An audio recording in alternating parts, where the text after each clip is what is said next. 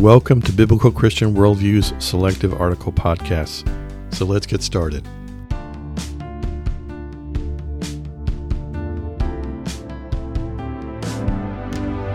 Today's podcast is entitled The Conundrum of the Christian Life. Biblical Christians are called by God to conduct themselves in two, sometimes contradictory ways, all at the same time. First, we're to love our neighbor. As Christians, we are clearly commanded by God to love our neighbor. Uh, Leviticus 19:18 You shall not take vengeance or bear a grudge against the sons of your own people, but you should love your neighbor as yourself. I am the Lord.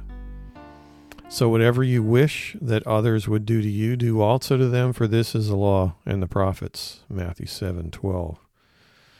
If you really fulfill the royal law according to the scripture, you shall love your neighbor as yourself. You are doing well. James 2 8.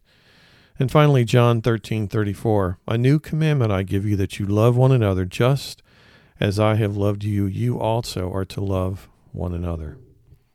Simply put, Christians are commanded by God in both the Old Testament and the New Testament to love our neighbor, regardless of who they are and what they do. Further clarification is given in Luke 10:29 and following that our neighbor is not limited to those we like or agree with, but also includes those who don't share our values and culture, using the parable of the good Samaritan. So, we also need to love God and follow his commands. Biblical Christians are called to love God and follow all of his commands as provided in his word. Deuteronomy 6 5. You shall love the Lord your God with all your heart, with all your soul, with all your might. And then, if you love me, you will keep my commandments, which is John fourteen fifteen. And John fourteen twenty one says, Whoever has my commandments and keeps them, he it is who loves me.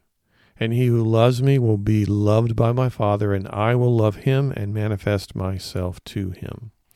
And finally, Matthew 22 37. And he said to him, You shall love the Lord your God with all your heart, with all your soul, and with all your mind. A reference back to Deuteronomy.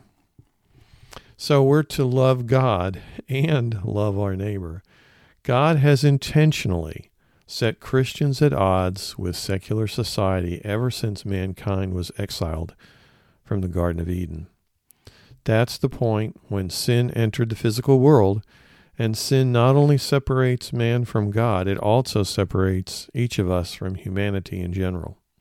Somehow, the Christian is commanded to follow God as a demonstration of our love for Him and at the same time love individuals which we may otherwise dislike. And God could not be more clear in His decree. He makes both these objectives the most important commands in the Bible and places them in the mouth of Jesus and in the same set of sentences. So there's no question as to his wishes. Matthew 22:37 and following. And he said to him, You shall love the Lord your God with all your heart, with all your soul, with all your mind. This is the great and first commandment, and the second is like it. You shall love your neighbor as yourself. On these two commandments depend all the law and the prophets. Mark confirms it in Mark 12, 30, 31. And you shall love the Lord your God with all your heart, with all your soul, and with all your mind, and with all your strength. The second is this you shall love your neighbor as yourself. There is no other commandment greater than these. And finally, Luke 10 27, you shall love the Lord your God with all your heart, with all your soul, with all your strength, with all your mind, and your neighbor as yourself. So the conundrum there's bound to be conflict when Christians are faced with issues where our neighbor has opinions that are different than our interpretation of God's commands. These issues have not really changed much over time, but the intensity and an increasing willingness to defend opposing viewpoints has increased dramatically in recent years. Just a few of these areas include complementarianism, most biblical Christians hold the view that men and women are different, and that difference complements each other, strengthening a marriage and family re- relationship. This includes resistance to women as senior pastors. Abortion. With rare exceptions, biblical Christians view abortion as an unconscionable death sentence for the unborn child. Marriage. Most biblical Christians see the covenant of marriage as exclusively between a biological man and woman. Salvation. Biblical Christians believe in one God and the need to accept Him from the heart by faith as their personal Lord and Savior. We see Jesus Christ as the only solution to an otherwise eternal reality in a literal hell.